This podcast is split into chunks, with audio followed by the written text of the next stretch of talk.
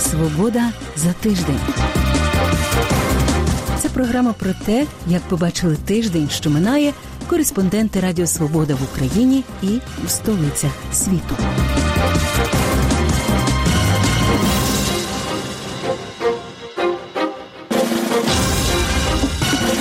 З вами у праській студії Радіо Свобода я Людмила Ванник. Вітаю вас. Ключові питання прес-конференції Володимира Зеленського. П'ять речей, які слід знати про останній ізраїльсько-палестинський конфлікт. Український музей у Нью-Йорку зібрав одну з найбільших у світі колекцій вишиванок. 20 травня Володимир Зеленський дав прес-конференцію, присвячену двом рокам його президентства. Вона відбулася на держпідприємстві Антонов. На запитання журналістів президент України відповідав впродовж близько трьох годин.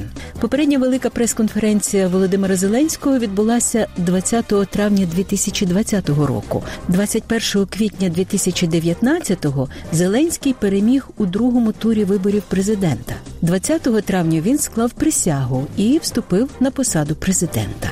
Радіо Свобода пропонує коротку підбірку відповідей президента Зеленського на останній прес-конференції на ключові питання про ситуацію на Донбасі. Да, через ковід дійсно ускладнилась ускладнилась ситуація з тим, щоб зустрілися лідери в нормандському форматі. Тому тут немає просунення вперед. А, Тим не менш, а, вчора зустрічались і нарешті домовились про відкриття КПВВ. Це дуже важливо. Це не найголовніше, але одне з головних питань. Це має великий гуманітарний аспект. Домовленість про припинення сталого вогню. І ви знаєте прекрасно ситуацію, що сім, десь 6-7 місяців поспіль була більш-менш стабілізована стабільна ситуація. Ну точно ми маємо цифри в 10 разів в порівнянні з іншими періодами було зменшена кількість пострілів, поранень, і найголовніше в 10 разів зменшена смертей. Ми будемо йти далі в нормандському форматі. У мене була зустріч з президентом Макроном. Відео була був формат доєднання канцлера Німеччини Ангели Меркель. Я знаю, що вони підтримують Україну. Зараз є узгоджені кластери щодо припинення війни, кластери між Німеччиною і Францією. Немає узгодження з російської сторони. Тому, наскільки е, вам відомо, я запропонував зустріч е, президента Російської Федерації. Розпочато розмову між Офісом президента України і е, Російською Федерацією. Про передвиборчі обіцянки. Не пам'ятаю, чи була там на білбордах епоха Медведчука. Я думаю, що це частина програми суспільства, а навіть навіть не програми президента України. Я вважаю, що ця епоха закінчується. Тобто санкційна потужна політика. Да, я знайшов шлях інший через Раду національної безпеки та оборони. Дійсно, але останнім часом скажу вам, що почали працювати дуже потужно і прокурори, і Служба безпеки України, і поліція. Ми бачимо вертикалі вибудовані великим бізнесом, називаємо їх так, в кожній інституції України, в кожній інституції нашої держави, в парламенті. Великий вплив цих людей. Я вважаю, що ми почали закінчення цієї епохи.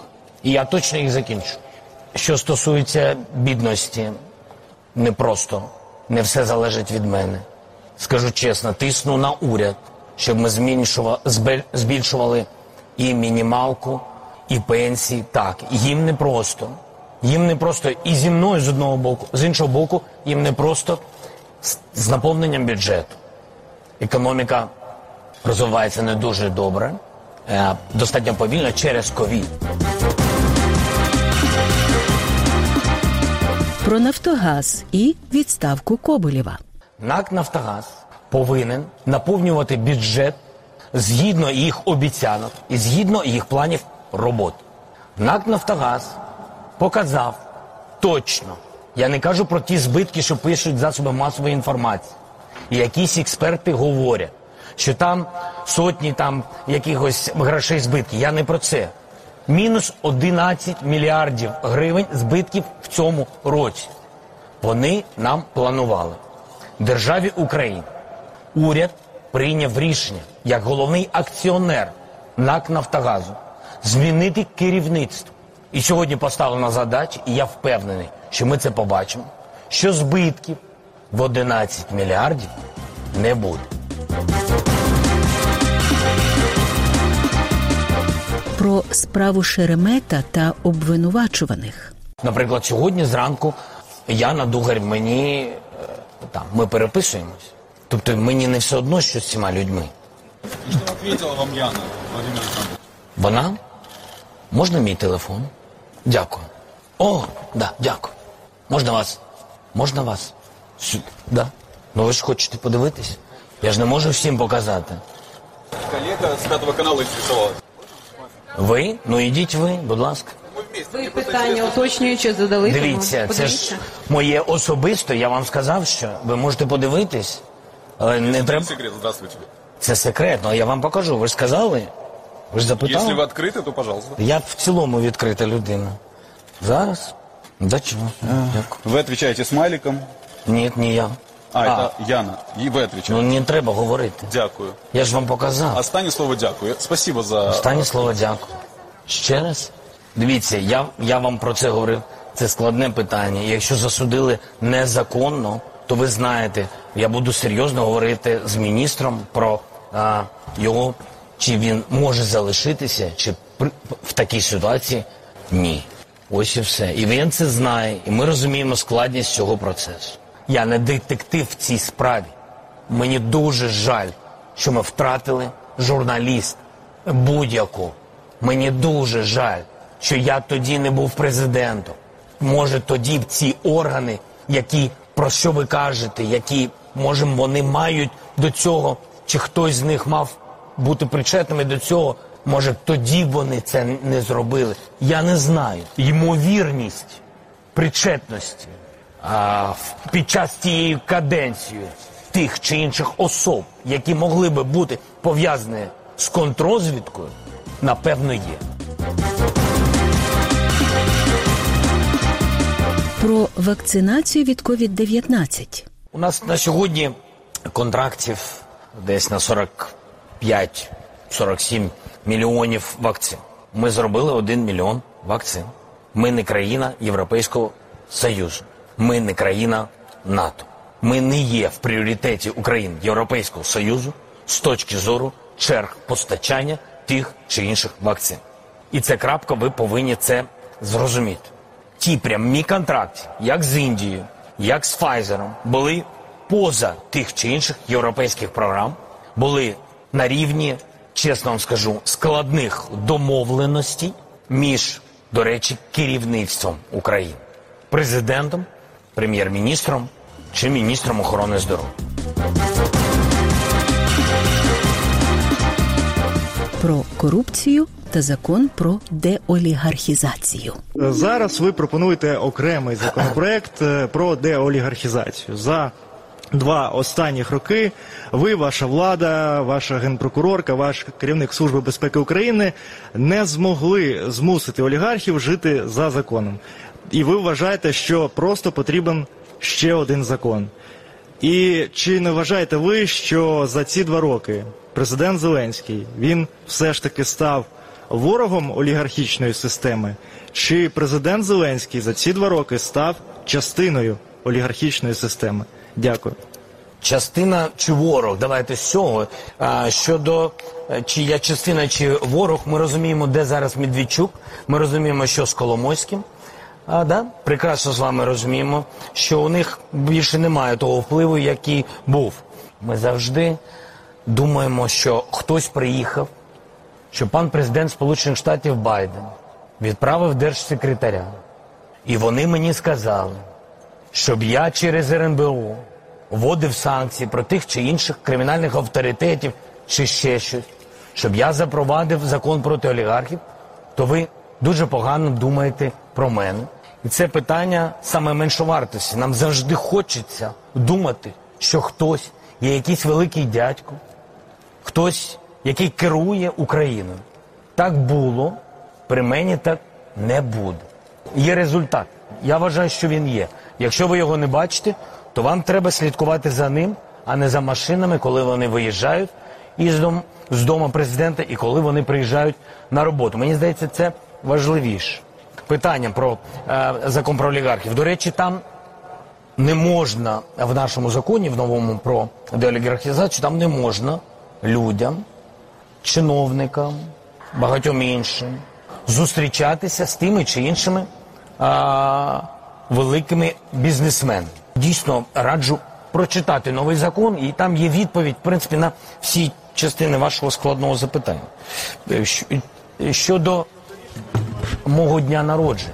Тимура Міндіча Давай, чи... Можна я вам, давайте можна я вам відповім? мікрофон Можна я вам відповім? Так, будь ласка, ви не відповіли, просто це ваш день народження. Можна я і вам мені... відповім Так, на це ласка. запитання? Так. Я вам вдячний.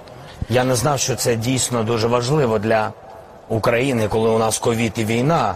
Розказати, де саме, в якій квартирі я святкував день народження. А, я святкував день народження в своїй квартирі, яка знаходиться за адресою Грушевського 9А. Квартира пана Міндіча є в цьому, в цьому ж домі. Пан Міндіч є комерційним директором студії Квартал 95 і був їм до мого президентства. Пан Міндіч має прекрасні робочі, теплі стосунки з акторами і авторами студії Квартал 95.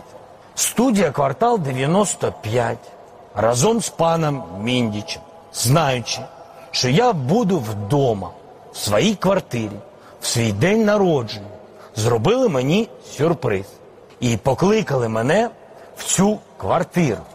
Я піднявся на декілька поверхів вверх і зайшов. Да, був крутий сюрприз. Вони принесли музичні інструменти. Там не було те, що ви говорили, якихось зірок чи когось. Ні. Там була тільки студія квартал 95, яка запросила мене. Вони так грали мені ці пісні, з якими ми пройшли довгий, довгий, серйозний шлях. Нас було десь більше, десь біля 30 людей. Вони були весь колектив, вони були зі своїми дружинами. Ось що відбувалося. І я не маю навіть розуміння, в чому тут є великий державницький секрет. Дякую. Не у всіх була можливість поставити запитання президентові. Тому Радіо Свобода поцікавилося, а що би пересічні українці запитали у президента в другу річницю його роботи. Про це коротке опитування Радіо Свобода. Когда он уйдет в отставку? Мені цікаво, коли він повисить зарплати. Чтоб уже решили уже проблему с квартплатами, но то ж никуда не, не, не идет на нашу пенсию. Мы пенсию мне добавили 30 рублей, а на настолько подорожало все. Приходиться працювати на пенсії ще, бо так не, не виживеш. Чому він такий? Перше питання це, мабуть, вже мирного неба Україні. Підтримуємо все. Подожди, я зайнята. може, якісь запитання є? Нема ніяких запитань. До подій у світі. Ізраїль веде перестрілку з бойовиками Хамасу у смузі Гази. Це найбільше загострення бойових дій у цьому регіоні за останніх сім років. Обстріли розпочалися на тлі протестів палестинців проти обмежень їхнього пересування під час Рамадану і загрози виселення палестинських сімей зі східного Єрусалиму. Олена Римовська розповість про п'ять головних моментів, які варто знати. Ізраїльтяни і палестинці переживають найгірше протистояння за останні роки. Світові лідери закликають до стриманості і висловлюють стурбованість тим, що насильство може перерости в повномасштабну війну. Ось п'ять фактів про це криваве загострення. Ізраїльсько-палестинська напруженість постійне явище в цьому регіоні різко зросла під час священного мусульманського місяця Рамадан, коли Ізраїль посилив обмеження щодо пересування палестинців. Ізраїль заборонив звичні вечірні зібрання біля дамаських воріт у Єрусалимі і перекрив деяким палестинцям можливість відвідати мечеть Аль-Акса, одне із найсвятіших місць в ісламі. Ізраїльська поліція заявила, що заходи були спрямовані на підтримання порядку та обмеження масових зібрань під час пандемії. Палестинці неодноразово протестували проти цих заходів. А ізраїльська поліція жорстко відповідала на ці протести. Мохаммад Хамдалах, житель Єрусалима, каже, щодня відбувається зіткнення, і це перетворюється на війну. Я живу тут, на Суліман-стріт, і ледве можу дійти додому. Немає можливості дістатися до мого будинку чи вийти за міські стіни. З кожним днем ситуація стає все більш схожою на війну. Заворушення загострилися 7 травня, коли ізраїльський спецназ випустив світлошумові гранати і гумові кулі біля мечеті, в результаті чого сотні людей отримали поранення. Також зростає напруження через очікуване рішення ізраїльського суду щодо виселення кількох палестинських сімей із їхніх будинків у східному Єрусалимі. Ці палестинські сім'ї живуть на землі, на яку претендують єврейські поселенці. Останні стверджують, що їхнє законне право на власність щодо цієї землі сформувалося упродовж кількох поколінь. Чимало палестинців кажуть, що загроза виселення є частиною зусиль Ізраїлю із витіснення їх зі східного Єрусалима. Деякі палестинці називають це етнічними чистками. Шадім Тоор, генеральний секретар Фатх у Єрусалимі, каже, це безперервна програма, яка триває вже кілька років. Вони виселяють людей під загрозою застосування сили, щоб змінити реальність цього кварталу з арабської та ісламської на єврейську. Ізраїль заявив, що питання про виселення це суперечка про приватну власність, яку використовують у політичних цілях. Суд відклав рішення на тлі поширення протестів. Житель Єрусалима Яків каже, що вважає ганьбою, що після двох тижнів жорстокого насильства проти євреїв, неспровокованого, суд вирішив винагородити їхнє насильство, винагородити їхній тероризм і відкласти винесення рішення.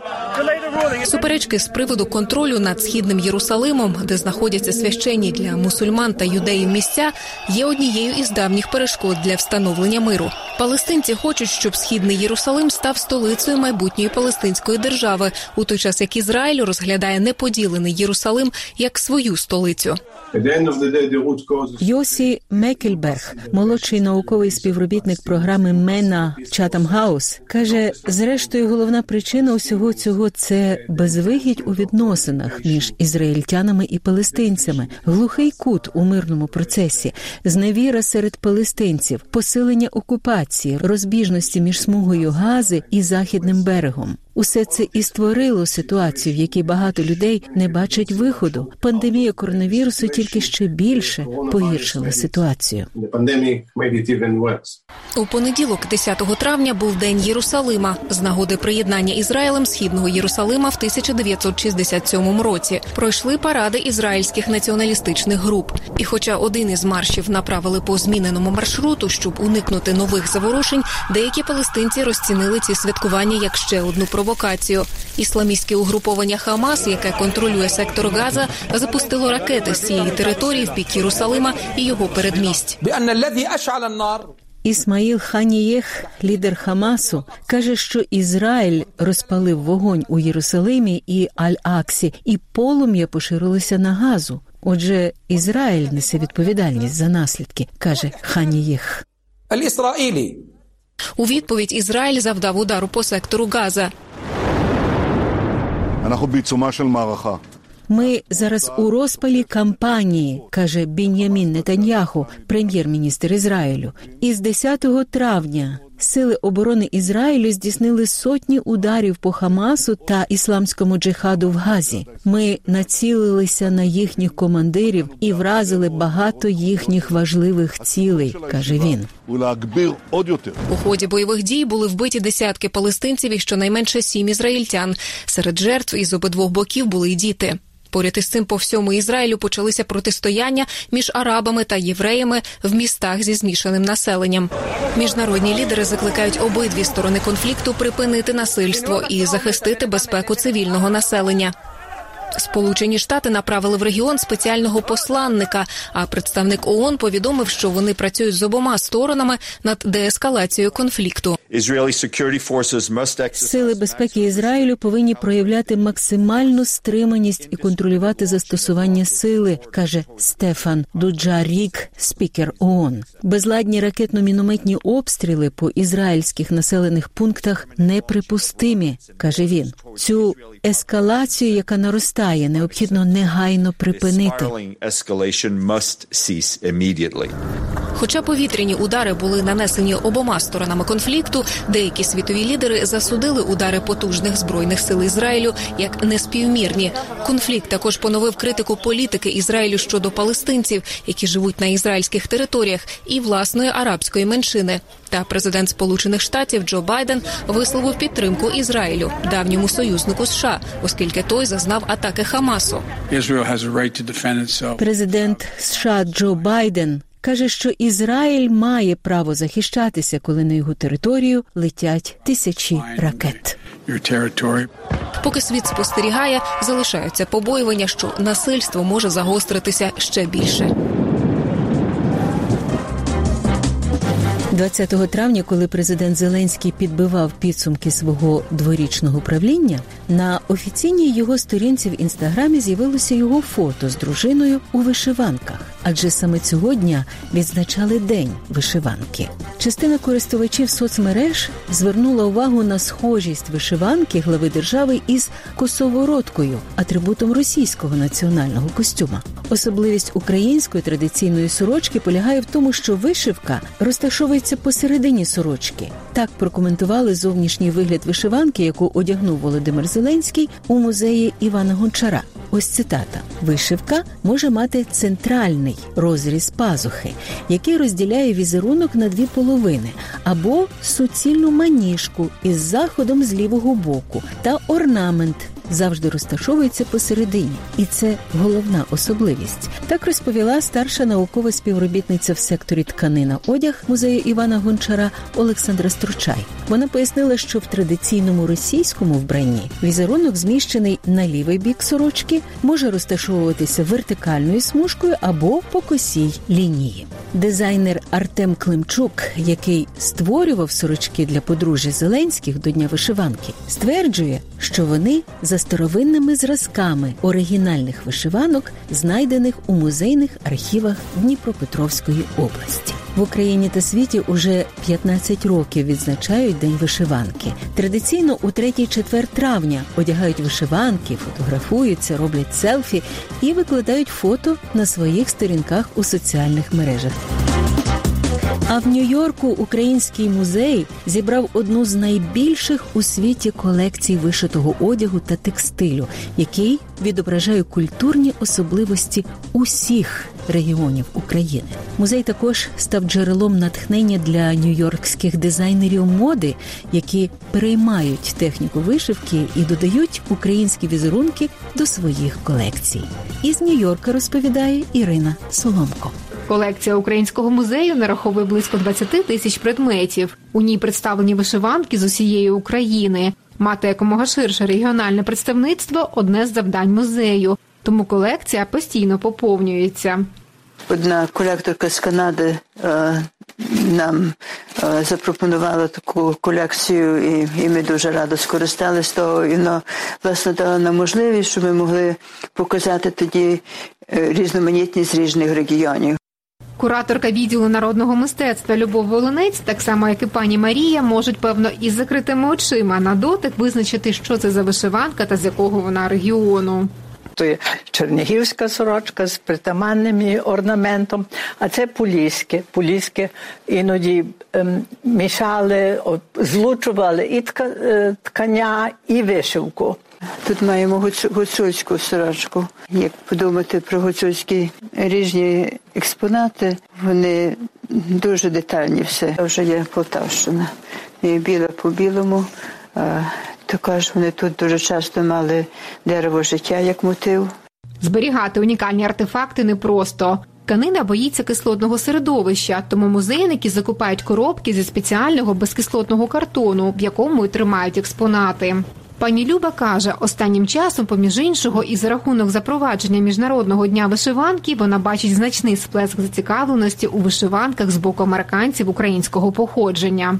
Популяризує, поширює і також може і, і вчить, е, щоб глибше розуміти е, цю орнаментику, глибше розуміти ціль, е, чому ті.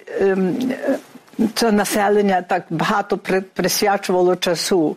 Е, Це ж це майже історична пам'ять в кожній сорочці. Кожна сорочка може цікаві історії оповідати. Дуже починають е, цікавитися е, внуки, правнуки, які вже не, не володіють українською мовою, але е, починають е, генеалогічні студії своєї свого роду. Про інтерес до вишиванок говорить і директорка сувенірної крамниці музею. Кожного року вона їздить в Україну, де відбирає цікаві зразки, які можуть захопити американську аудиторію. Сама сорочка, то чи синя, чи бурдова, чи е, гранітна, чи чорна, а вишивка то з білим. То також дуже, дуже популярно, тому що трохи модерне. І то властиво навіть не українці носять, Пані Лариса додає, оскільки Нью-Йорк один з осередків модної індустрії, часті гості музею та крамнички, студентки нью-йоркських коледжів, які готують дизайнерів одягу. Студенти приходять і люблять то закуповувати також, тому що для них то є щось нового, і вони вчаться техніку, і дуже часто приходять назад до нас на курси чи дивитися на експонати, що маємо. Працівниці музею помітили, що найчастіше відвідувачі приходять у крамницю за сорочкою саме після перегляду виставок, вражені та натхнені красою старовинних та автентичних українських вишиванок. І це все нині у програмі Свобода за тиждень.